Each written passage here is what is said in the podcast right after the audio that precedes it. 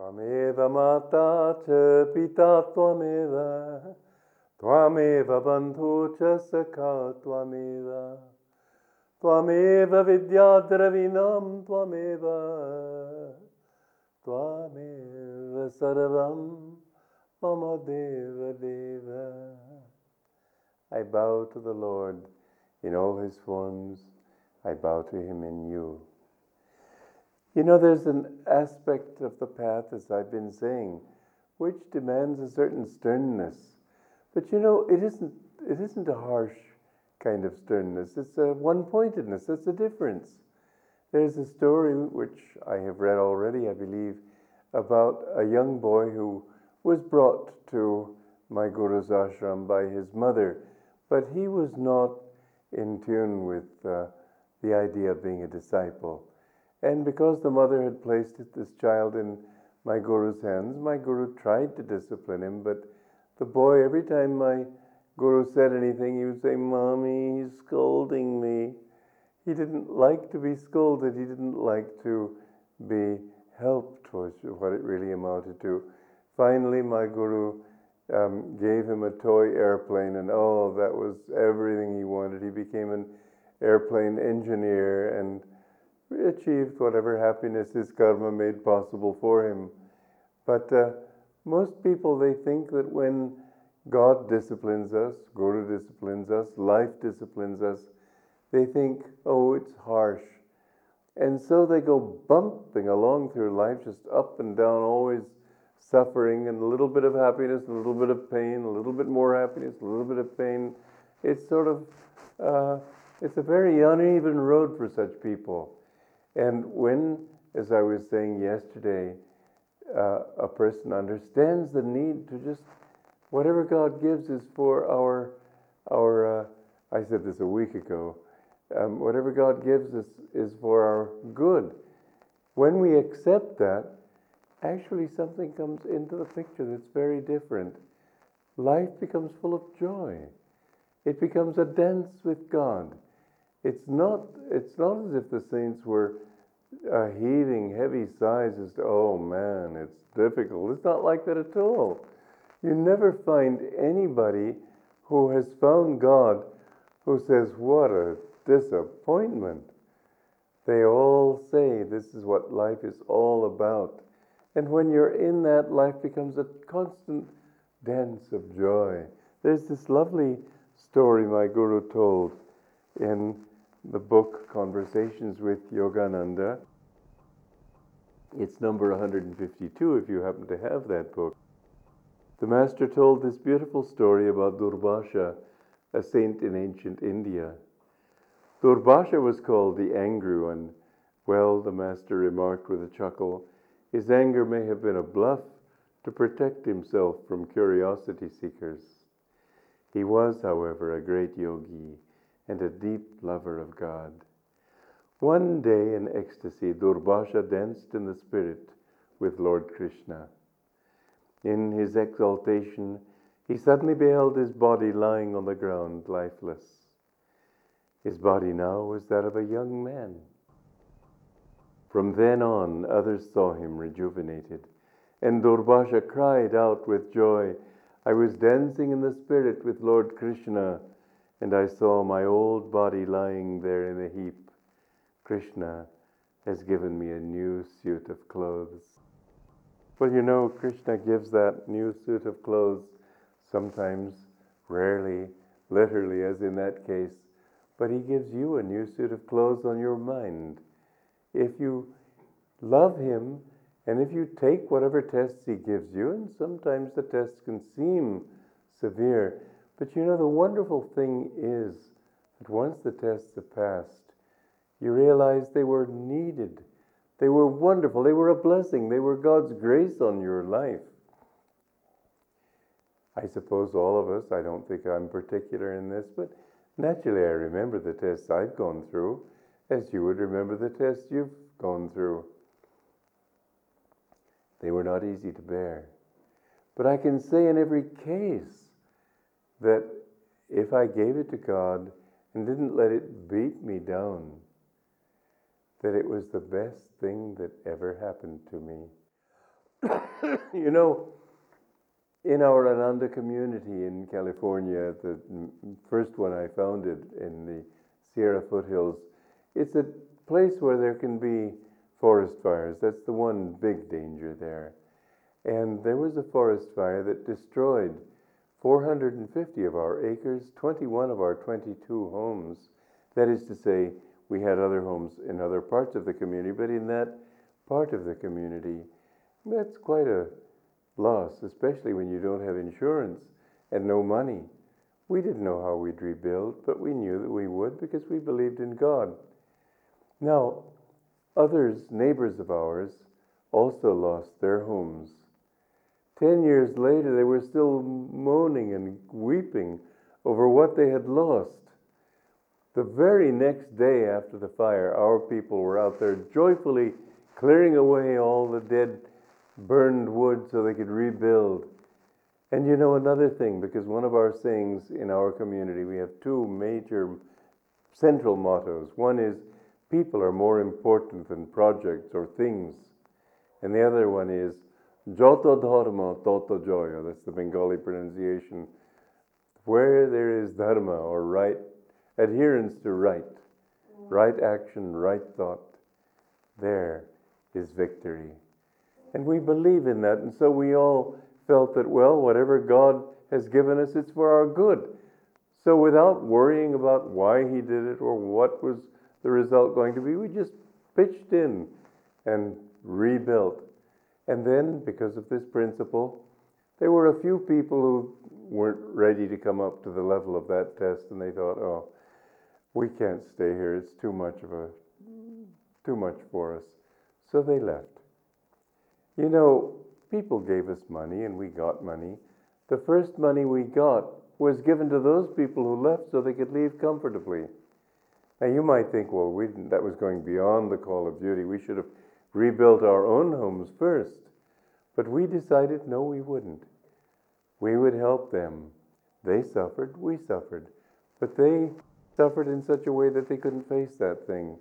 We could face it. And so we gave that money first to them, helped them to leave, and then we started to rebuild. We could easily have failed. We could have gone bankrupt.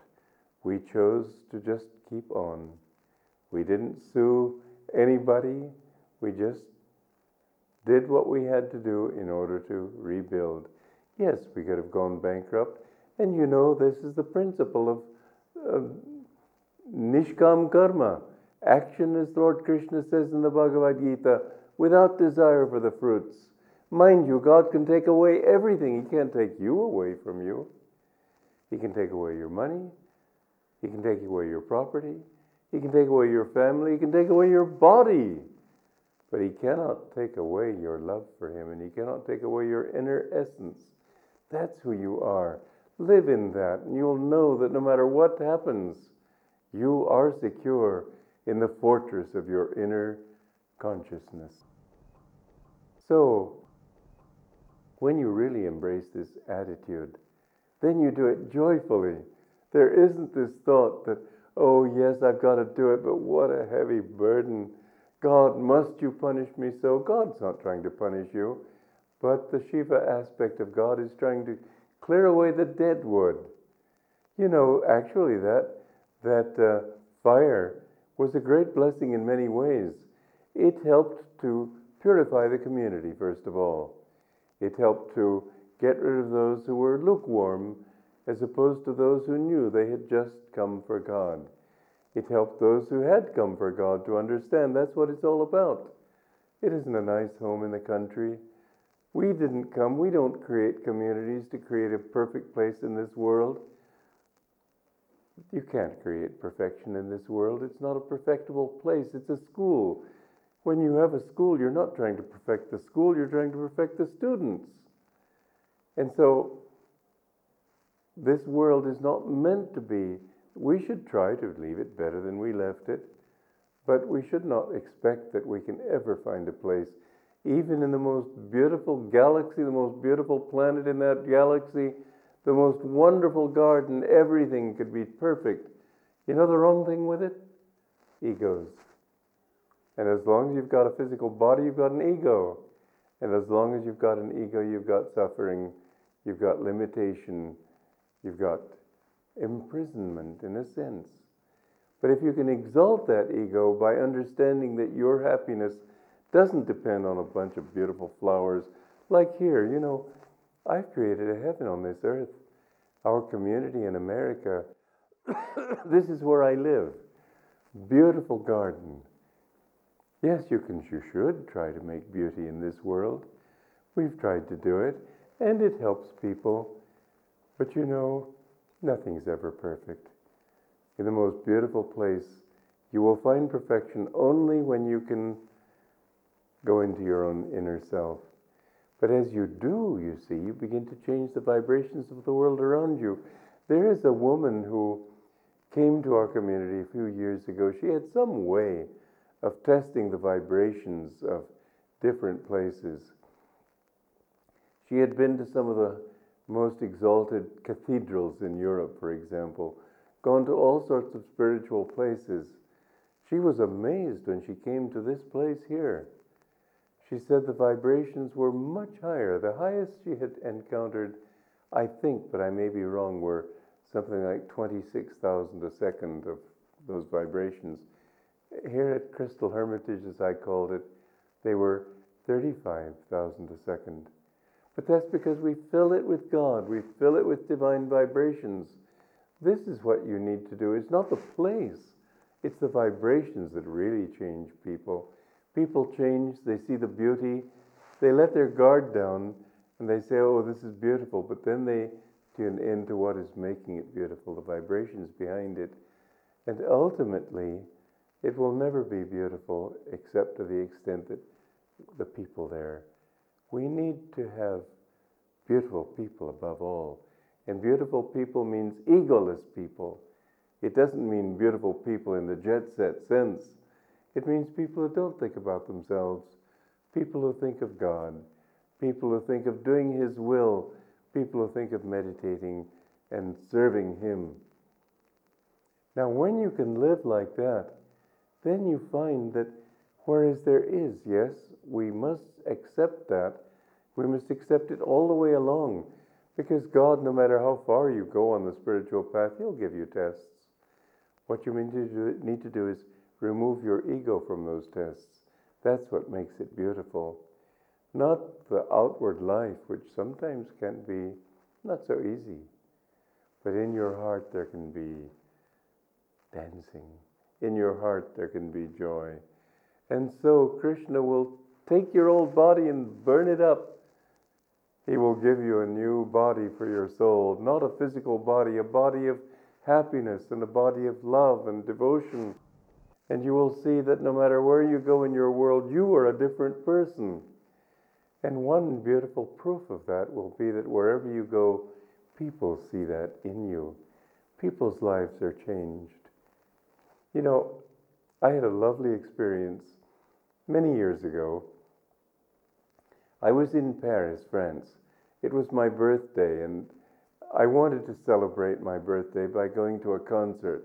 And I saw this concert at a church. And so I went to the church, but I got there as they were closing the door. They said, I'm sorry, the place is full. There were a lot of people outside, and they were keeping all of us out. And I, I was sort of stunned because I thought, well, God brought me here for my birthday and He wants to celebrate with me. So I said, it's my birthday. And the man said, ah, Lord, joyeux anniversaire. And he, he said, happy birthday. And he had me come in, but he couldn't put me in the audience, so he had to sit me up by the altar. So I could see this audience of about 700 people, and the music was really joyful. It was, it was divine. Anyway, later I was in the metro, the underground, and this old woman came to me and she said, Do you remember me? And I, I said, Well, I'm sorry, I don't. She said, But I was in the audience tonight. 700 people, I'm supposed to recognize one person in that crowd. But you know, she felt my joy, and it translated into a joy for her, and there was a very sense of communion that way. You will see that the more you have of that joy, the more it spills over into your environment. Others will feel it too. When you dance in God, he will dance with you and the world will dance with you. This was, too, a part of the beauty of the life of St. Francis of Assisi. You know, when I'm in Italy, I live near Assisi. That's where our center and community are. And we have a retreat there, and people come from all over the world. And they go to these different shrines and so on. But the life of St. Francis was like the life of a real sadhu, wandering by the Ganges, rejoicing in God, and he shared that joy with all. Really, you know, he alone, well, not alone because he inspired many thousands of others, but he began that inspiration, which really changed the whole movement of Christianity, which was falling down into materialism and all the heaviness of that. He revived it by his simple joy in God. I wrote a song, I, I, did a little slideshow of his life, and I wrote a song which was about him, but you could apply it to anybody who is living in God. Father, now that I wander with thee, fields and flowers come alive with thy joy. You see, the whole world is different. The whole world has becomes beautiful. You know, how can you really enjoy the world unless you have God? I remember once up on Mount Waterman in, in California, and I was with another man, young man, and the sun was setting in the west with the beautiful golden glow everywhere. In the east, there was this lovely silvery blue, ice blue shine in the, in the mist in the valleys as the moon, the full moon came up. A friend of mine looked at it and he said, If only I could feel it. You know, this body is such an obstruction to our spirit. You haven't eaten enough or you ate too much, and there's certain aches and pains, and you feel the ants running over your legs, whatever it might be. If you could only get rid of that, but you do get rid of it when you can feel God's presence in you, suddenly these things don't matter so much. When you wander in God, you find everything becomes beautiful and there's no obstruction of ego and body. There's only that one dancing in the Spirit, and you will see that He places a new body, a new form, new clothing on your soul. Joy to you.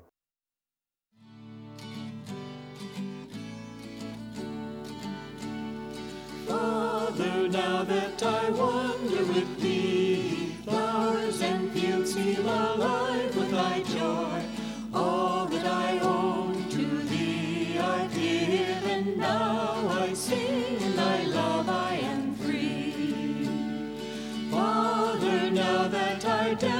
thy name, birds and animals share in my song. All oh, my sorrows,